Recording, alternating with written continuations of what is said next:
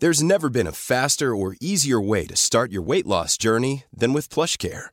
PlushCare accepts most insurance plans and gives you online access to board-certified physicians who can prescribe FDA-approved weight loss medications like Wegovy and Zepbound for those who qualify. Take charge of your health and speak with a board-certified physician about a weight loss plan that's right for you. Get started today at plushcare.com slash weight loss. That's plushcare.com slash weight loss. plushcare.com slash weight loss. When you're ready to pop the question, the last thing you want to do is second guess the ring. At Bluenile.com, you can design a one-of-a-kind ring with the ease and convenience of shopping online. Choose your diamond and setting. When you find the one, you'll get it delivered right to your door. Go to Bluenile.com and use promo code LISTEN to get $50 off your purchase of $500 or more. That's code LISTEN at Bluenile.com for $50 off your purchase. Bluenile.com code LISTEN. Hi, I'm Daniel, founder of Pretty Litter. Did you know cats tend to hide symptoms of sickness and pain? I learned this the hard way after losing my cat, Gingy. So I created Pretty Litter, a health monitoring litter that helps detect early signs of illness by changing colors, saving you money and potentially your cat's life. Pretty Litter is veterinarian developed, and it's the easiest way to keep tabs on your fur baby's health right at home. Go to prettylitter.com and use code ACAST for 20% off your first order and a free cat toy. Terms and conditions apply. See site for details.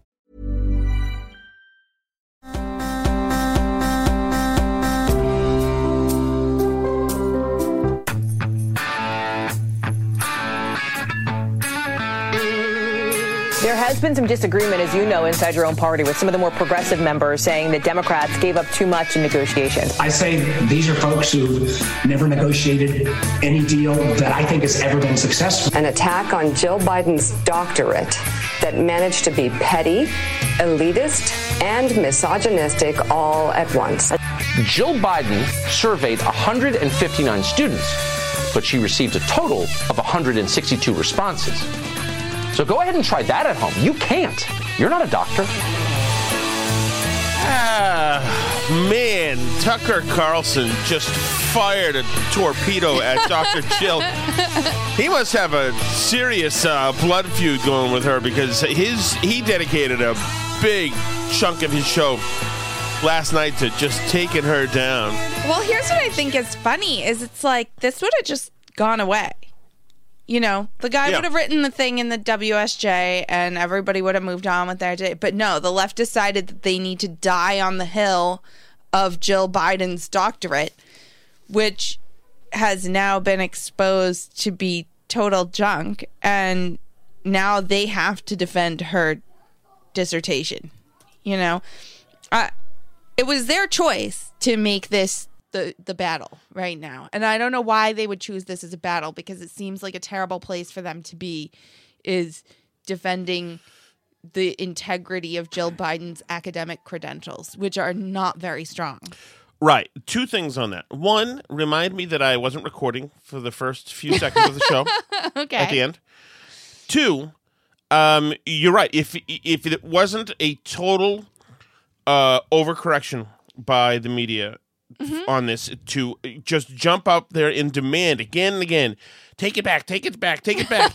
if they made it into a, I mean, She's talk about very the- smart. Her degree is very the- important and good. Oh, and wow. Very, I very mean, important. We know Her response praised on social media as pure class and intelligence. that's right. Growing up, Jill Biden famously punched a bully in the nose to defend her sister. Everybody knows about that story. It's a famous story. But many are saying what was written about Dr. Jill Biden would have never been written about a man. An attack on Jill Biden's doctorate that managed to be petty, elitist, and misogynistic all at once. As numerous professors told the New York Times, the suggestion that Dr. Biden not use the honorific was blatantly sexist and emblematic of the way many men question or disparage women's credentials. But really, it's just. A, uh, Who needs the honorific? no, Yeah, yeah. no, no, but then, but then you, you are, do you do you give it oxygen by talking about it? Do you give it energy? But you do have to bring attention to it and saying this is outrageous. Yeah. Do you give it oxygen? It really is a Mm-hmm. pernicious, ugly thing. Do you bother to give it oxygen? But you can't. You know, it's so egregious that you have to say something. You in just good can't conscience. let this go. You can't just let somebody write an op ed in the Wall Street Journal and just not comment on it. That's impossible to do. and this is hard to say without seeming sexist, but aren't they all proving why there are men's clubs? and like why Barstool Sports was for from its inception for the first 15 years kind of a guy hangout place because this reaction is guys wouldn't react like this if you go at another guy. Guys, guys don't have this thing where they give a flying bleep. It, but like, my goodness, that is simply not unfit to print. That is not. I don't like that whatsoever. This is disgusting. Misogyny on display. Misogyny. I mean, that's why nobody knows the word misandry because it's never used. Because Right. men never use it, and I understand. Well, some do. There are some men on the weird recesses of the internet who claim to Well, be Okay, injured by- incels maybe use it, and probably some metrosexual guys on skinny pants on scooters maybe maybe use it. If if people are metrosexual anyway, I assume those people are. Uh, that was 15 years Yeah, ago. that's actually, done. Metro whatever is it is done, now. yeah. Oh, but but I mean, it, it this is such a poor sporty. You know, God, we got to change the rules and let my little sister play kind of thing. It is, and it's Yeah. it's it's it's pathetic. Well, and it's a weird hill to die on. We're extra sensitive, so you have to change everything you do in the way you speak, etc. And you can't write tongue in cheek columns about us because we're sensitive about that. God, Right. I mean, it's just it's just an odd choice for them to make to make this a big thing because her dissertation or her they have some other name for it because it's an EdD and not a PhD, so it's not called a dissertation, but I forget what it's called. But it's really a weak document. And you know, Tucker points it out in some of the audio you have. There have also been people breaking it down on Twitter. It's full of typos. It's full of math. we're gonna get to all It's- that in a moment. it's a mess but but my point is just that they chose this they Yeah. chose that they want to make this the battle there Right. the world is full of people with junk degrees Mhm. from junk universities i mean it and and to be fair most of the degrees that aren't a hard sciences or an engineering degree are junk frankly you know I, that's that's just how it is um but but you know there are real academics in a lot of fields particularly at the high levels but this this thing that Jill Biden has is not that you know and whatever. It's fine. I'm not gonna sit here and want, dismantle the university system today but but they're the ones that wanted to make this the fight to defend how important it is that Mhm. she interviewed 160 college students in Right. Delaware. Right. That It- this it- is that this is life changing, important right, academic and that was after round one when they said yes, a doctorate is just as important as anything else. Yes, it is. Yes, it means she's highly intelligent. Mhm. You know, nobody would have discovered this whatever document had they not upped the ante. right. You yeah, know, nobody cared. Right. Nobody cared. And now they they found gold. Because now what she's written is extraordinary. Her dissertation this week, the very document that made her, quote, a doctor. And what did we discover when we did that? We're going to give it to you in a diagnosis. Dr. Jill needs reading glasses. Either that or she's borderline illiterate. There are typos everywhere, including in the first graph of the introduction. Dr. Jill can't write, and she can't really think clearly either. Parts of the dissertation seem to be written.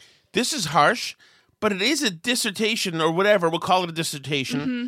And it is for her doctorate in education. So this isn't like her doctorate in, uh, you know, agrarian supplies.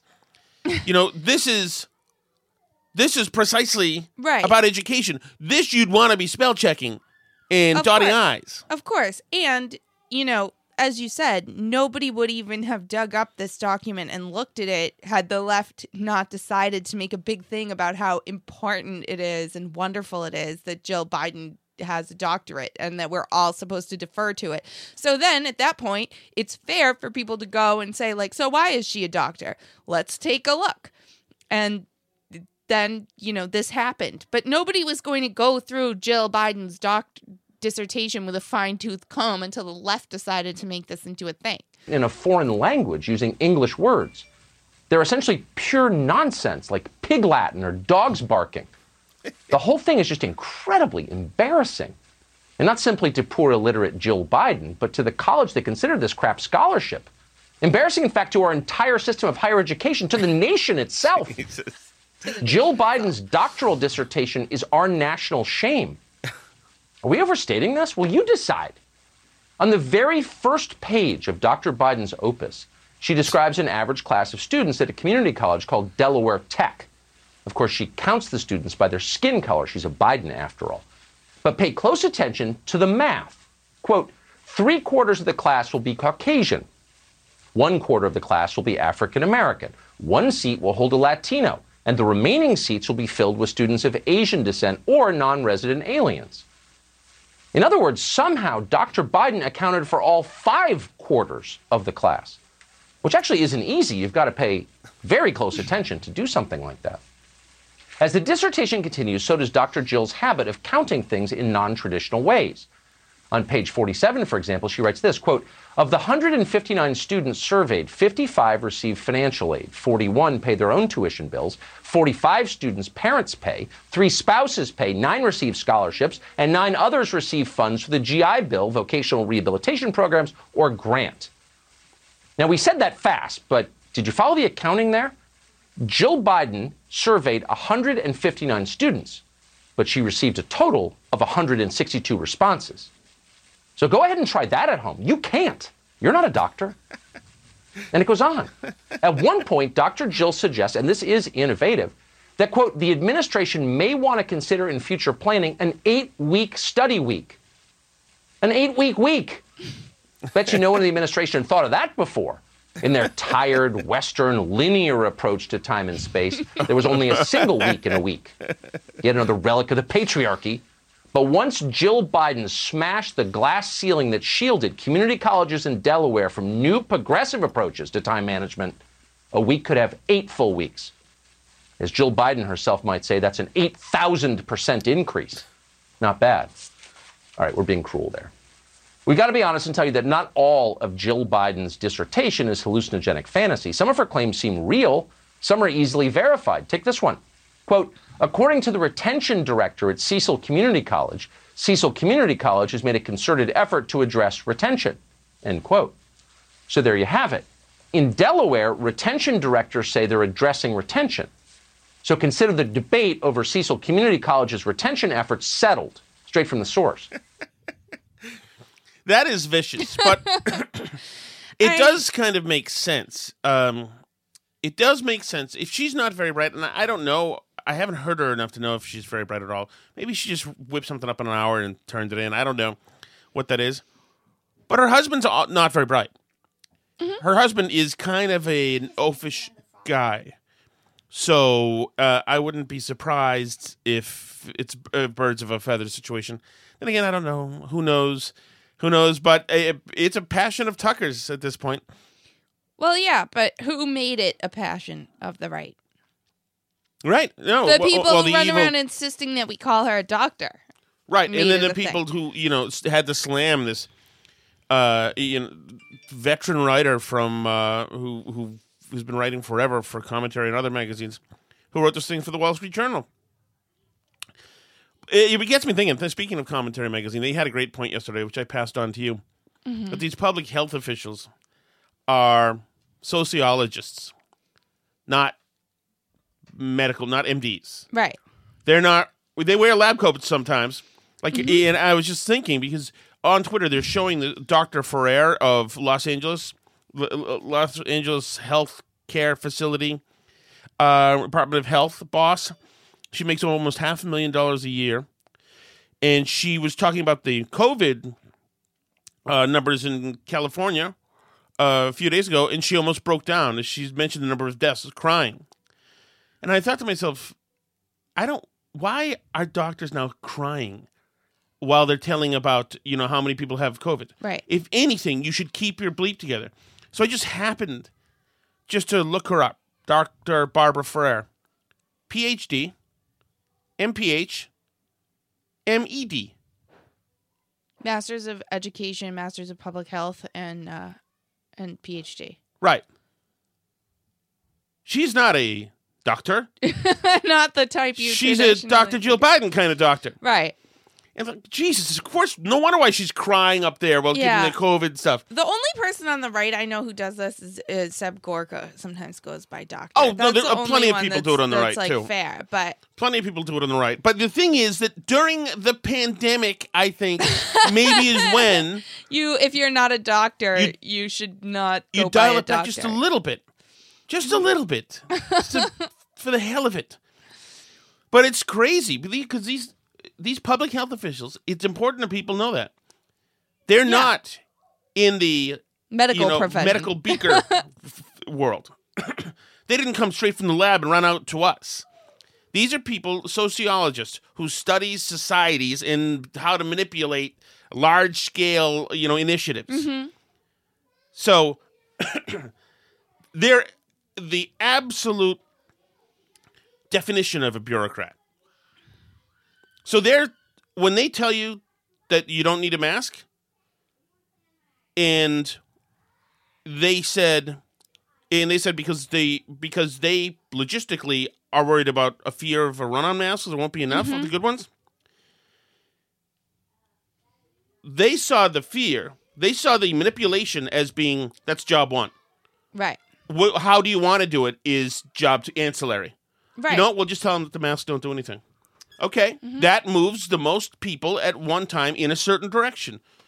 Everybody says, "I, I, I, I, I it. Good, bang, tabled. We'll do it." There you go.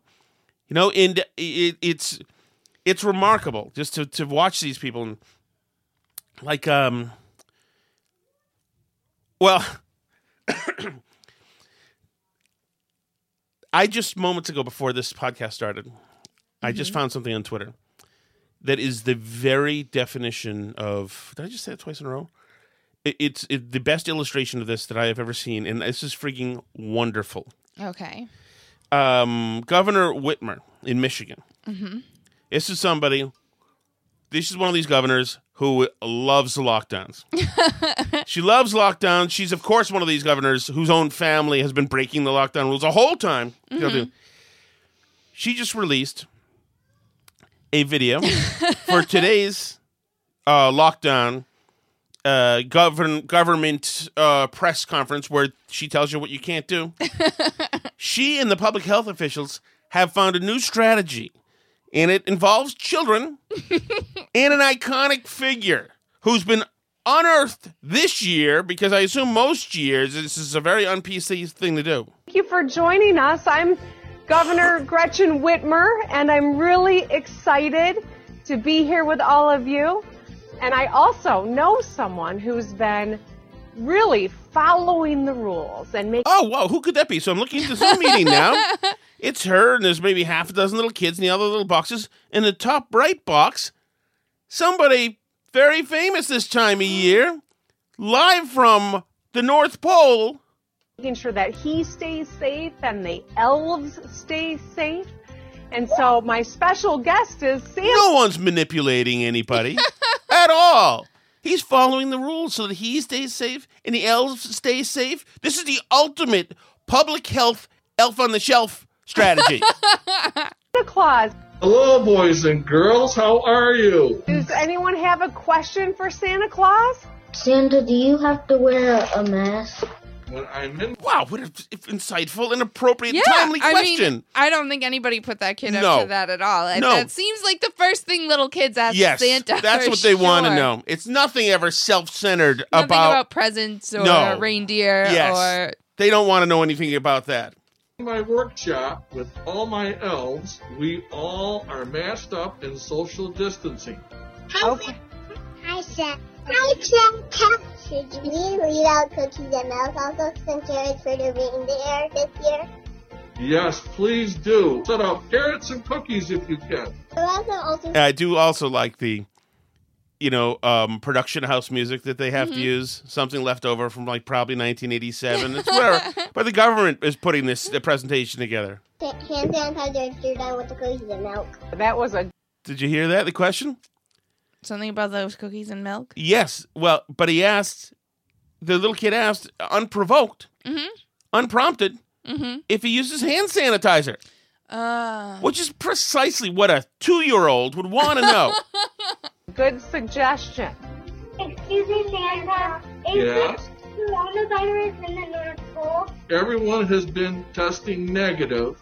We're still getting tested. Phew. I think we're so far up north that it might not be getting to us, but we're not going to take any chances. We're Even if it's a place where it can't possibly get to us, we're not taking any chances. So we up north in the North Pole, we all wear masks and do all this stuff and social distance. So if you're alone or with your mommy and daddy in the middle of the woods, you should too. Remember, I am, and I can see what you're doing. We're all going to mask up. We're all going to wash our hands, and we're all going to stay six feet apart. Thank you. Yeah. Hi, how can we keep people safe for Christmas?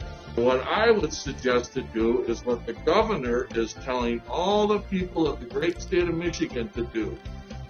Social distance, wash your hands.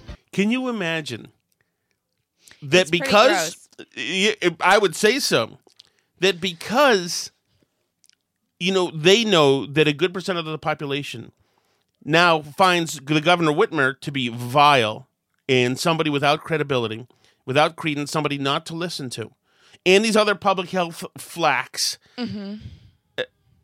that they're saying, okay, find a beloved icon and have the icon do the talking now. Since when we do it, it doesn't seem to matter. Mm-hmm. And grab kids, give them preloaded questions, and let's make this thing go. Right. I mean, do you think though there's really any difference between that and the strategy of having like Ian McKellen take the vaccine on camera and tell everybody about it and all the adults quote unquote are like, "Oh my god, Gandalf took the vaccine. If it's good enough for Gandalf, I'm going to do it too."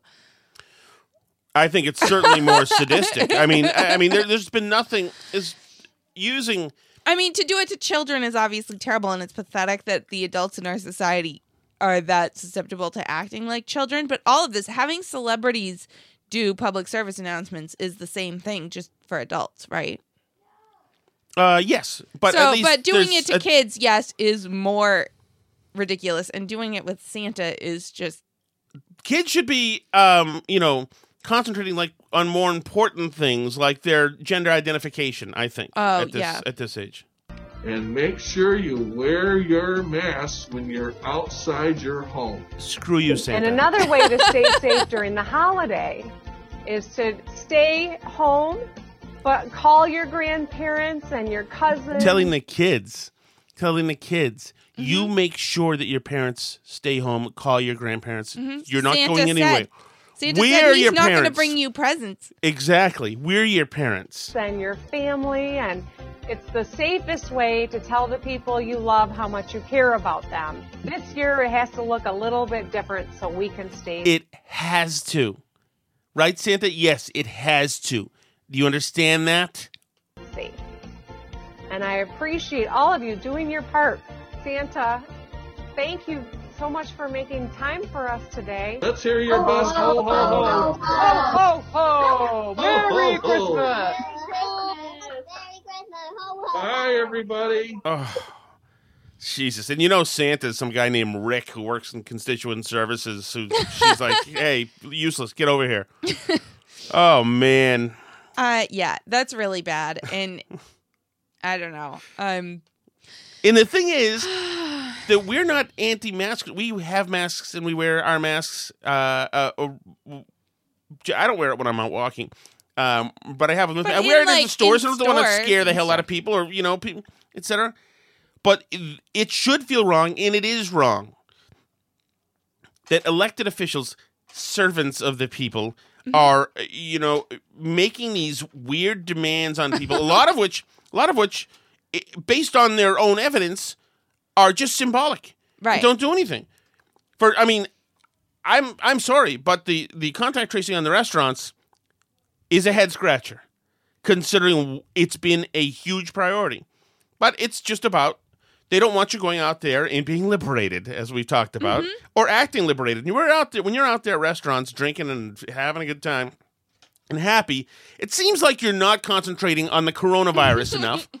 So no, no, you better if you're going to be happy, you better. There's only a few other things, and like we said, public health experts again, not these are not medical people. Right. These are um, Behavior people. behavior people. And remember, that's why they said this summer that the Black Lives Matter uh, protests and then the subsequent riots, etc., were public health emergency issues because right. because they're behavior people and they're political people. They're ideologues. Mm-hmm. Crazy, crazy, crazy, crazy, crazy. So it's been a so that's a happy ending that it's been a for this year that somehow it's been a bad year for people who call themselves doctors. I've been complaining about our guy who calls himself doctor since before the pandemic. Right. Dr. B, our Yes. scu- school superintendent. Um, He was a nice enough guy, but Jesus, come on. Yeah, and especially you were especially upset about it once the pandemic started, and we were getting calls every other day from Doctor B, who was not a doctor. and Right. you were like, maybe during the public health emergencies, the wrong time for non-medical doctors to go around calling themselves doctor. And you know, it- some of so many of the messengers can't help but combine their messaging with, and that was the same when I was talking when I was when I heard Dr. Ferrer was on M- MSNBC today. Um, you know, she talked about that. It's it's hard now. Right now, we've had three thousand deaths, or the average, or eight hundred deaths a day, or whatever. Mhm. Uh, it's the rolling average. I don't know how many actually a day, but in California, and she's like, um, and she's like, well, I mean, the only thing that we can do, people think it's going to be a miracle that this is just going to end it, but it, but it's not. The only thing we can do right now is just keep following the rules. Do your best to follow the rules. That's what we can do. Mm-hmm. And it's like, that's a dangerous thing to say. That's a dangerous thing to say. That's a nice and helpful thing for her and mm-hmm. them, but life isn't just like that. And following the rules, when the rules encapsulate a bunch of things that are harmful but not helpful, Right. for, for them to say just flippantly, just follow the rules. hmm I mean, mask wearing, as far as I can tell, in Massachusetts has never been higher. Right, And yet there's virus everywhere. right. You know, Governor Baker told us a few months ago that if everybody wore masks religiously, the virus would be gone. And that hasn't happened. Why hasn't that happened? Because masks maybe help at the margins a little bit, but they it, that's not the driving factor of this. And right. And California's been underground for a, a month, and it doesn't matter. With the exception of, uh, you know, the French Laundry, in most places have been stifled in California. Right. Look how locked down we were in the spring. And then they at, at that point in time there was really high compliance. Not with masks because nobody was masks were not allowed then. But with um with staying home. Everyone really stayed home for those first few weeks. And and still 8,000 people died in Massachusetts like over the next couple months. That's that's what happened because the virus was already here and it already spread around. I read something that said the Biogen conference was like, you know, 1.6% of all the cases in the US can be traced back to that Biogen conference in Massachusetts. Hmm. And um so it's really the virus is still out there. It's still it doesn't matter if you wear the mask. It's still going to spread and and giving people a scapegoat in the form of the whatever small percent of people aren't wearing a mask outside in the woods walking around and saying that they're the reason why your kids can't go to school. That person is the reason why Right. your daughter can't have her wedding. That person is the reason why you can't go get your surgery that you've been waiting to have. To do that is really a dangerous way to run a society. Yes, it is. Especially since we've got big divisions in the society, and they they're reading their tribal script, you know. And and it's yes, it is a problem. It's a problem now more than ever. John Berman is on this tear about kids getting COVID now, and you know uses every opportunity. He's is he CNN or MSNBC? I don't know. He's one of the two. Well, probably MSNBC. Uh, but you know, he he, he wrap he creates this uh, you know wraps up this big uh, COVID burrito, which includes, of course, a shot at the current administration and uh, Republicans. An email that came to light overnight from a doctor who worked inside the Trump administration who was rooting for people to get infected to build herd immunity. And I'm not overstating that. He literally was. This is what Paul Alexander, again, who was an HHS senior advisor, said. Infants, kids, teens, young people, young adults, middle aged with no conditions have zero to little risk. So we use them to develop herd. We want them infected, he said. Now, the reason in addition to it just being startling that someone would ever say that, that I'm reading to, that to you now is because it's not startling if you get the disease and it's not something that will kill you. Right. And or it, it might be something that you never even know you have the disease. Right. It's not shocking to say I hope a lot of people get a non-dangerous illness so that it runs its course through society and then fewer vulnerable people get it. There's an article in JAMA, the Journal of the American Medical Association, overnight, uh, and one of the the authors of it is Dr. Rochelle Walensky, who will run the CDC starting in a few weeks, which found that young people are dying at higher rates over the last year than they were before. It found that July appears to have been the deadliest month among this group in modern American history. Over the past 20 years, an average of 11,000 young Americans uh, died each July. This number swelled to more than 16,000. We're talking about people ages 25 to 44, 5,000 more deaths in the month of July than the previous average. And the implication is is that it's largely because of coronavirus. What does that tell you? How is that the implication? it's not. It, it, it's not.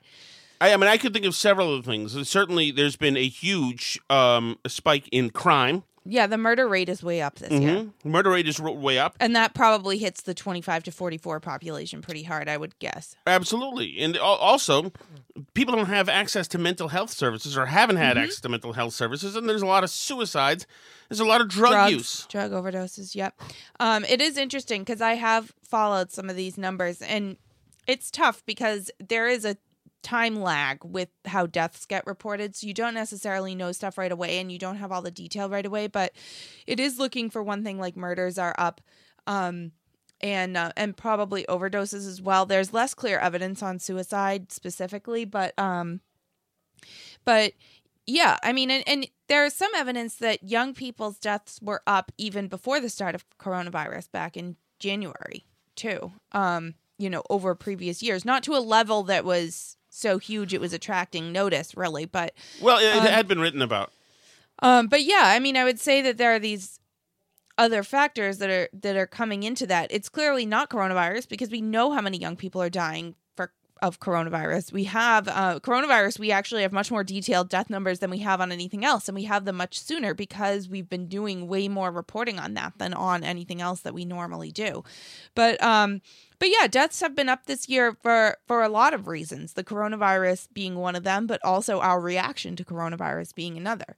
And and certainly, I'm not trying to make the claim as some people are that that lockdown deaths dwarf coronavirus deaths because they do not. That is not the case. Um, but um, but certainly there's zero evidence that the young people's deaths are caused by coronavirus. That is a nonsensical claim. Who is Sophie Turner, Alice?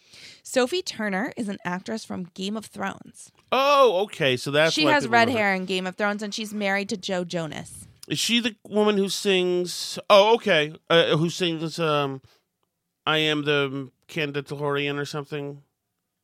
The one who Jay thought was sexy. She's no, a- no, no. That's that's um, Amelia.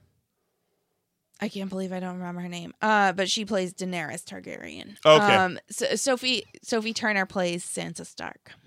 Okay. Good. I can't wait to. Ca- I gotta catch up on this. Don't. Emilia Clarke is the actress who plays Daenerys. Sorry. No. Um. It came back to me.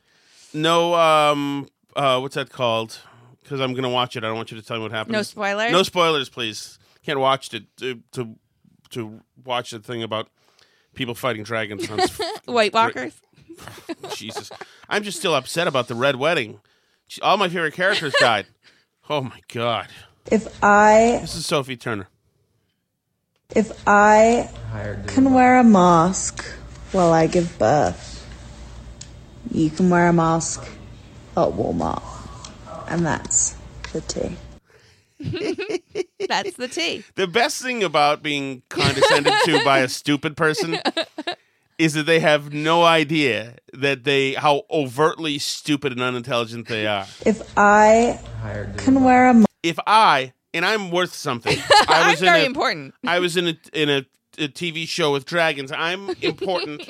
if I can do it, you know, while I'm giving birth to the heir of my uh, precious fame. She's and married to Joe Jonas. and worth that is a lot more, uh, a lot worth more than your worth. if I can do that, then certainly, well, you are. I don't even want to say it, Joe. Walmart.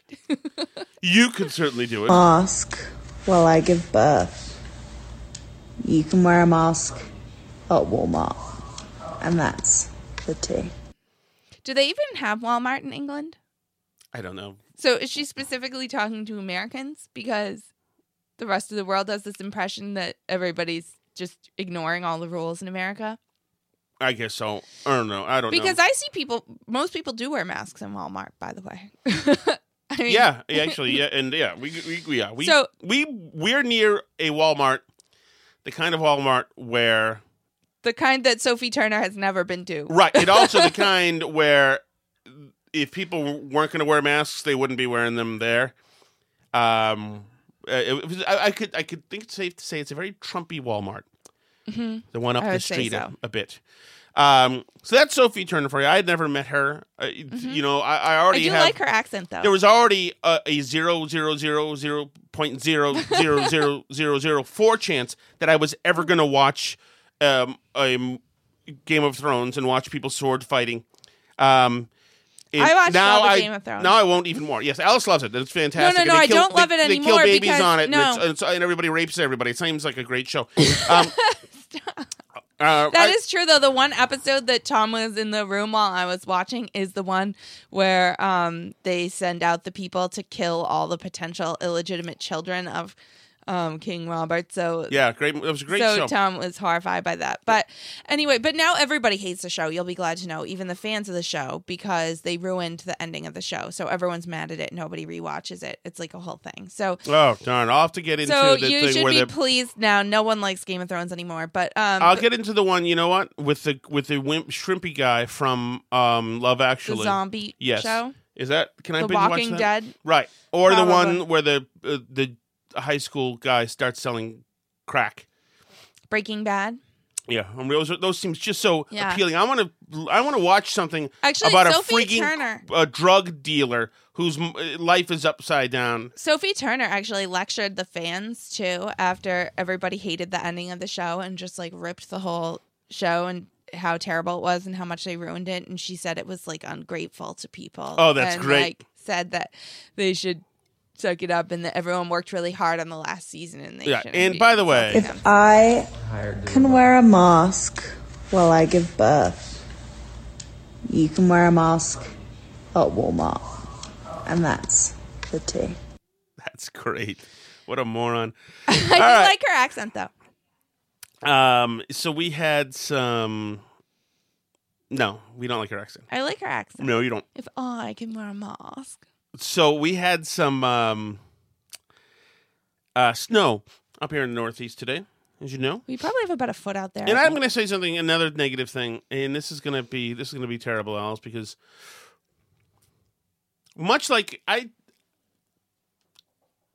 with the exception of you who are watching or listening, Mhm. I don't love people having conversations about having binge watched a show I really need to watch. You're not I a don't- big show person. I'm not a big show person. Okay. Uh, like I was saying, like Game of Thrones and Breaking Bad and all that crap. i I'm not watching some fictional thing about a lot. I'm not investing into something that I don't care about. You did watch Mad Men. Of course, that was genius. That's different. That I'm is trying different. to think what else you actually like. I started to watch um, House of Cards. but uh, then it got silly. Right. Season After he two- became a serial killer, I was like, okay. oh, sorry. Um, Um, uh, what did I just do there when I gave it away? Spoiler. Spoiler alert. Yep. um, we watched some Silicon Valley. You liked that for a while. Right. Until it couldn't find its own tail. It became like Lost, which I Mhm. was just recently into too. uh, in 2004 uh, when Lost couldn't tie up any season's Mhm. end. They're like, like, does anybody know how to end this? No. Anybody? No. Um, uh, aliens. Okay, I feel dirty writing it, but here we go. so, um, so, it, but another genre of something I despise, despise, Mhm. is uh local news. I can't stand it. I can't stand it. I kind of enjoy it for what it is. Oh, I, I hate it. I we hate- used to have I- on you- we've had on VB on this show, but we used to always have Fox 25 on in the Mhm. mornings here when VB used to be on it and um and who was the weather girl who was on at that time that we that I loved Cin- Uh, Irish Cindy, name. Cindy Fitz Fitzgibbons. Fitzgibbons. She was cool. Yeah, I liked her and I liked VB, so I would that watch channel that channel was a little different. morning. That channel was different. It was the Fox affiliate in town, and they were a little more editorial. They were a little edgy, which was cool. So that Mhm. was a little different. House fires in Scituate, and deer stuck on ice in Chelmsford. Even though Says the person who writes the story about the moose in the Merrimack River. Oh, that was great. He was in the middle of a city, a moose. That was cool. but no, I'm talking about local TV news. And I can't stand a lot of the alliteration and how it's over the top. And when they get the most ridiculous, and I understand that this is how the media works, and I'm in the media, so I've done some of this uh, showmanship, gamesmanship stuff Mhm. to try to make things over the top, melodramatic. But when it gets snowy, they get the most horrific. And but the weather makes a lot of money, so they're never going to stop doing it.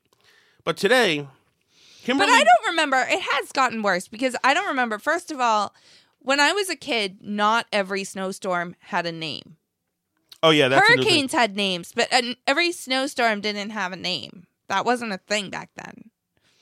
Nobody ever mentioned snow nados or whatever. I know. Like, so no- There was no snow nados. Yes, and- or yeah. like the Arctic blast. Like none of this was. I don't remember any of that. They just had the. There were sometimes just storms, snow. but there was just but weather. you'd have some. mostly. You, they'd all stand outside. Now, now it's they're all over the top. What's happening over there? I just had to swallow. Um, Kimberly Bookman from Channel Seven. Mm-hmm. She seems very nice, and I have friends who work at Channel Seven. I like Channel Seven, Massachusetts. But she did this thing today where she, because it was snowing, Mhm. and everybody. First of all, I also feel, and she didn't do this. Well, maybe she did, but not with her. But all over social media, I feel homicidal thoughts when I see people sticking rulers in the snow. I, I I can't I can't stand that. I can't stand. I can't. st- It's so freaking cliched. It's like it makes me angrier than people who stand up during the seventh inning stretch and stretch. oh, oh here we go! As the organ's playing at a baseball game, and they're like, you waited. You needed to stretch that bad, and you waited until the the allotted stretch moment. Jeez, I can't stand it. it. It makes me crazy. That's why I didn't used to have Thanksgiving, Alice. You know this. It's not my. I can't. I don't want to do this thing that we all are told to do for some reason that sucks. But okay, so so here's the thing. Kimberly Bookman goes out there and she's got household items in the snow, using them to show us how much the snow is adding up. And this was in Gloucester, Massachusetts, which I- or was it somewhere near Gloucester, which hadn't gotten that much then, but still, I appreciate that she was going to do a take a different angle. But for Christ's sakes, let's just get through the snow, Kimberly. Just if you must, just stand outside in the snow. Now, this area is supposed to get at least a foot of snow, and sometimes it's hard to gauge exactly what one foot of snow looks like. So? so I brought with me some props. Seven of them, actually, for 7 News. These are Seven for seven news. Mhm. You see? A bunch of geniuses in the marketing meeting. Oh, that is We're going- total marketing meeting. Totally marketing meeting. We're meeting. going. I know we could have her bring out something different than a typical ruler. Mhm. Well, yeah, she could bring, you know, a couple things. Or what about, hey, how about seven? Because then we can tie it in to the number of the channel. Seven items, seven news. Get it? Right, and and I was like, and I used to have to go to marketing meetings, and always the idea of the marketing meeting is because there's like one or two true believers who have read like the tipping point, or who back then had read the tipping point. Now I'm sure they're all leaning into it, whatever it is, the new, newest thing of the day. Mm-hmm. Mhm. But if you wanted to survive the meeting, because you had to have input, to you had to you had to win a meeting, so you had to have the idea was to get out and survive. And if you can get a basket while you're in there, that's even better. But there'd always be the people who were mediocre or bad at marketing, and I was one of them. You to survive, you would just work off of the frequency on the station. So I worked it for 96.9. Mm-hmm. Why don't we give away $96.9 every hour on the hour? Oh my God, that's incredible. Very good branding, too. Wow. And I worked at WRKO, which was 680. Why don't we have 680 days of freaking free coffee from Dunkin' Donuts? and it was like really the most disgraceful, like low rent, like way to win a marketing meeting. You know, the branding is really good, really good. Look for something on the. I mean, if you're smart enough to look. But anyway, so she, she's got her seven items, household items, Mm-hmm. because it's channel seven. Right. I, Seven sinks in your head, so you're not then going you're more likely to turn to channel seven next Always time you it's need the there. news. For some reason, I don't know why I'm starting at seven today, but I am. I don't know why. I don't believe. I don't believe a lot of marketing stuff too. Did I tell you about the the woman? uh, I had a a big marketing woman and myself about 15 years ago. We had an argument. I told her I don't believe this marketing crap works. Uh, a, a lot of this branding stuff works. Essentially, Mhm. what we're talking about right now. And she said, "Oh, you don't really?" And then she put one foot up on the chair like this Mm-hmm. and said, "Well, who is this? Who is this supposed to be?" I said, "Who do you think it is?" Captain Morgan. Right. I said, "Oh, is that uh, is that the Captain Morgan guy?" She said, "Right, exactly. You see." And I said, "Yeah, but Captain Morgan still sucks. It's still just Captain Morgan. I mean, I understand that you're acting like the guy from the commercials, but the product still sucks." But no, no, it's it's top of mind, front of mind now. There you go. And so, just speaking of this, this is funny. Did you see this news story in the last day or two about the Oreos? no. So this might even have been the New York Times. I don't remember who published this, but somebody did a, a, a big article about why Oreos come out with so many limited edition flavors. Why do you think Oreos come out with so many limited edition flavors? Um, I think because people enjoy them because they're awesome. Because they sell more of the original Oreos when they have special flavors out. Is that true? Apparently, it's true. Apparently, they have an uptick of when they come out with a new flavor, people go buy the new flavor and while they're there, pick up a pack of regular Oreos. Or it just like puts Oreos in their head that like there's special flavors out. So they're like, oh yeah, Oreos. Hmm, yeah, I'll go get some Oreos. So apparently, when they come out with a new special flavor, people buy more regular Oreos. That is interesting. I don't know that I believe market research, but that is interesting. There's also supposedly with uh, online subscriptions Mm-hmm. is that let's say you've got your online subscription, which is five bucks a month, you know, Uh-huh. to to to watch uh, the Burn Barrel podcast. Mm-hmm.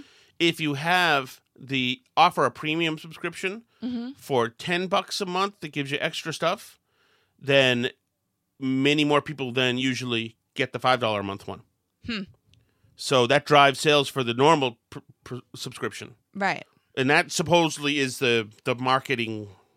How that works now, uh, who knows? I'm back to. I've got seven items in the snow right okay, now. Alice, sorry. that I Yes, to- we're branding Seven News right now.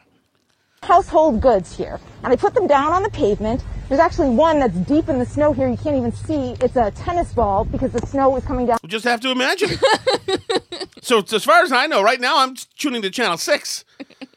You know, I only see six household goods. Taking her word for it, Kimberly, that there's a seventh. that's a a, a supposed mythical tennis ball under the snow here. I'm so fast and furious that it's covering it. It wasn't coming down so fast and furious, but I'm fine. But I figured I would bring my handy dandy measuring stick and we could figure out exactly how much snow is coming down throughout the day. This is what I don't understand.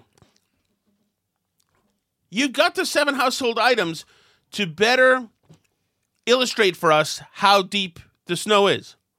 So right now the snow is at least one tennis ball deep. yep. And then she's got a mug there and she's got like a bobblehead doll and whatever. She's she's using illustrations for us. Mm-hmm. This is a scratch and sniff book she's made for us right now Uh huh. that makes total sense to us. So why is the handy dandy ruler coming Right, out like yeah. she's Joe Bastardi from the Weather Channel suddenly? I thought we had gone We had the items. I, I thought we reimagined the uh, ruler, and that's what the household items were. Okay, so right now, this is a coffee mug you're looking at, and it's filled right to the brim with snow. And you can see on this measuring stick, that's about seven inches at this point in time. So it's really coming down, and we expect that by. It seems to me Mm-hmm.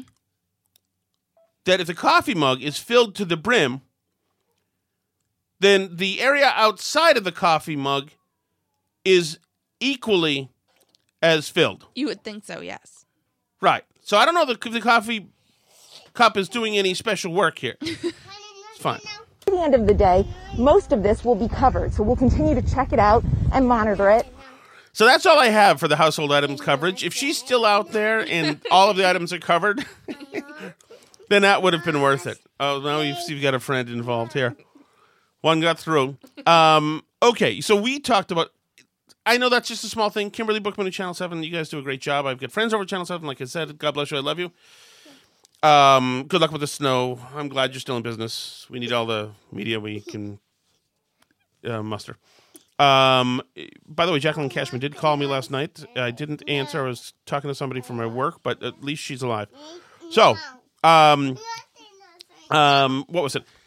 Just on the working off what we talked about yesterday. Yesterday we played this great AOC audio where she's really setting the battle lines against the uh, Democratic majority in Congress. She and the rest of the squad and the rest of the progressives uh, want to, um, you know, make the charge soon and, and make a power play.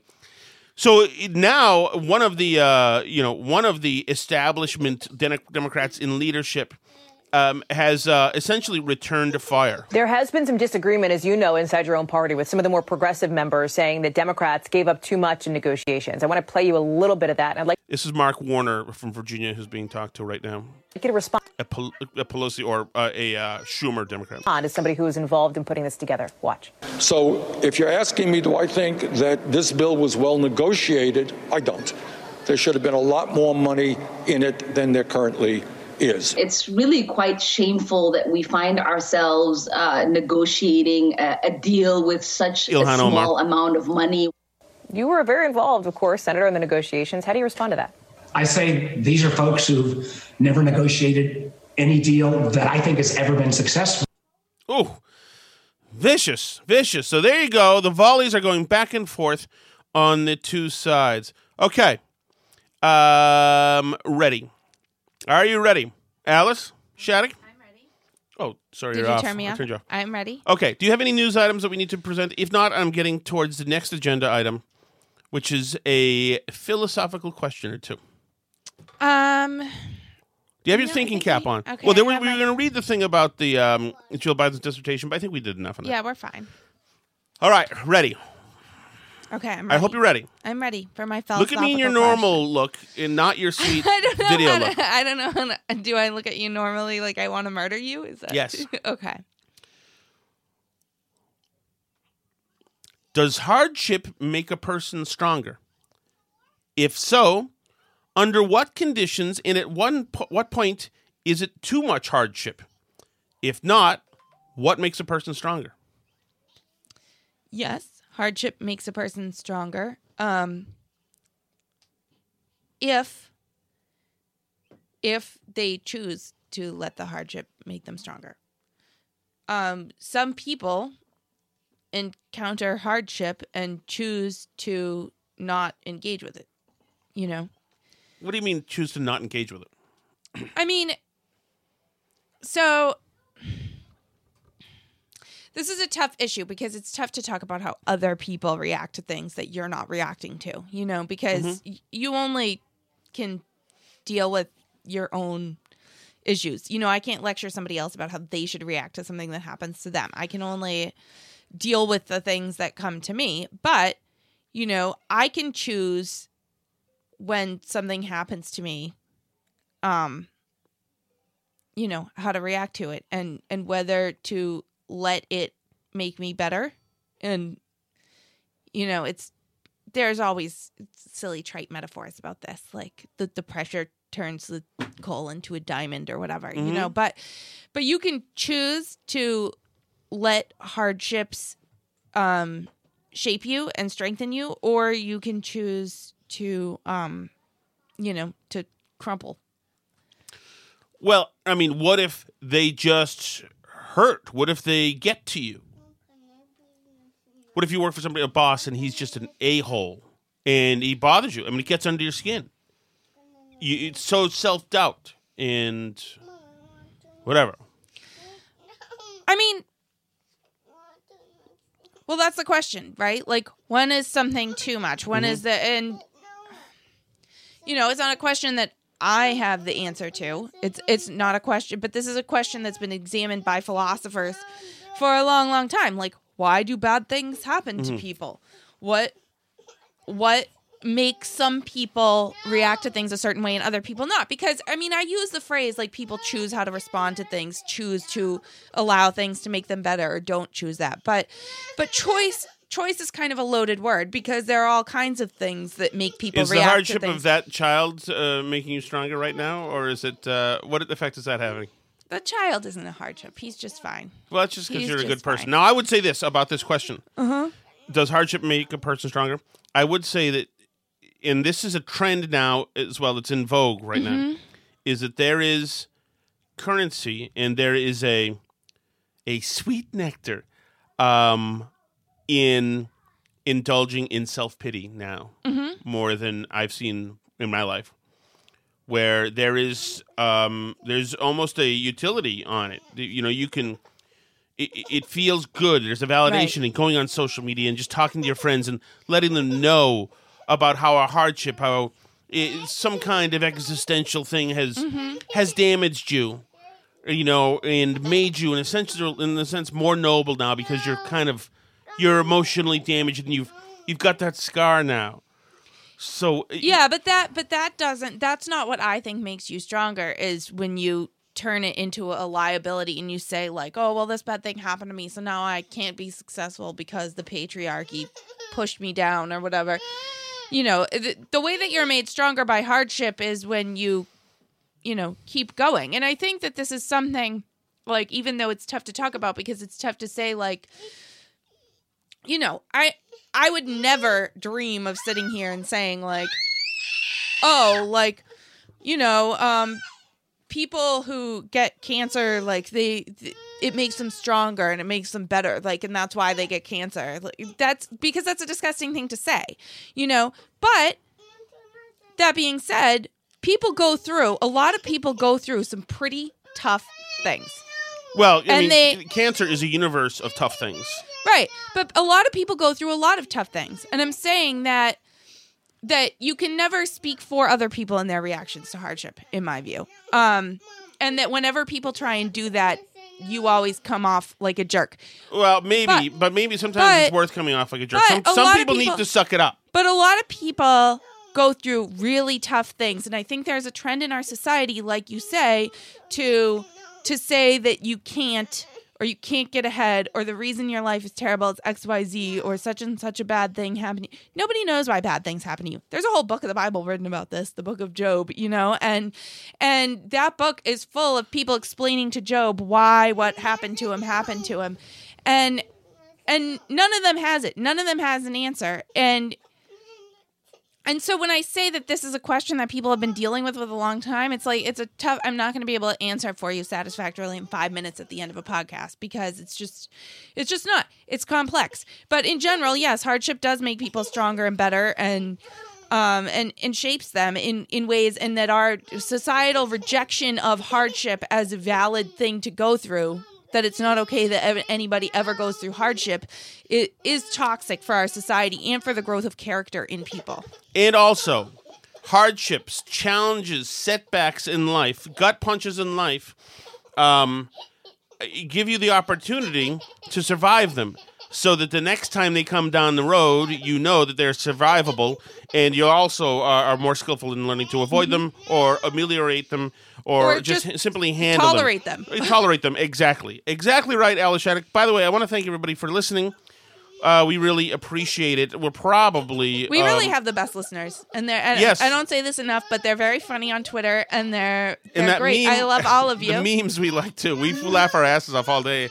Um, and uh, I lo- love the Twitter comments, and you can make them as, as nice and mean as you'd like, or to as well. Whatever, whatever uh, gets your creativity going, I'm all for it. So thanks so much, and um, we'll see you in a couple days. This has been the Burn Barrel Podcast. You can find us on Twitter at Burn Barrel Pod, Facebook.com slash Burn Barrel Podcast, on Parler at Burn Barrel Podcast. You can send us an email, Burn Barrel Podcast at gmail.com. We also have a YouTube channel, Tom Shattuck's Burn Barrel. You can find all the videos of our episodes there. You can like them, comment on them, and you can even subscribe on YouTube or wherever you listen to podcasts. C'est la vie.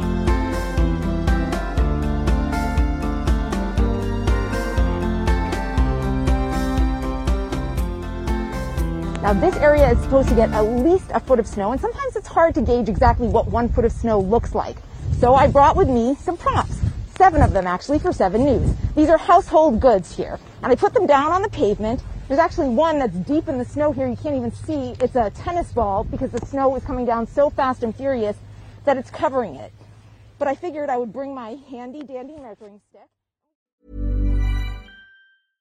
Imagine the softest sheets you've ever felt. Now imagine them getting even softer over time. That's what you'll feel with Boll and Branch's organic cotton sheets. In a recent customer survey, 96% replied that Boll and Branch sheets get softer with every wash. Start getting your best night's sleep in these sheets that get softer and softer for years to come. Try their sheets with a 30-night guarantee. Plus, get 15% off your first order at bollandbranch.com. Code BUTTERY. Exclusions apply. See site for details. Hi, I'm Daniel, founder of Pretty Litter. Did you know cats tend to hide symptoms of sickness and pain? I learned this the hard way after losing my cat, Gingy. So I created Pretty Litter, a health monitoring litter that helps detect early signs of illness by changing colors, saving you money and potentially your cat's life. Pretty Litter is veterinarian developed, and it's the easiest way to keep tabs on your fur baby's health right at home. Go to prettylitter.com and use code ACAST for 20% off your first order and a free cat toy. Terms and conditions apply. See site for details. Even when we're on a budget, we still deserve nice things. Quince is a place to scoop up stunning high end goods for 50 to 80% less than similar brands. They have buttery soft cashmere sweaters starting at $50, luxurious Italian leather bags, and so much more. Plus, Quince only works with factories that use safe, ethical, and responsible manufacturing. Get the high-end goods you'll love without the high price tag with Quince. Go to quince.com slash style for free shipping and 365-day returns.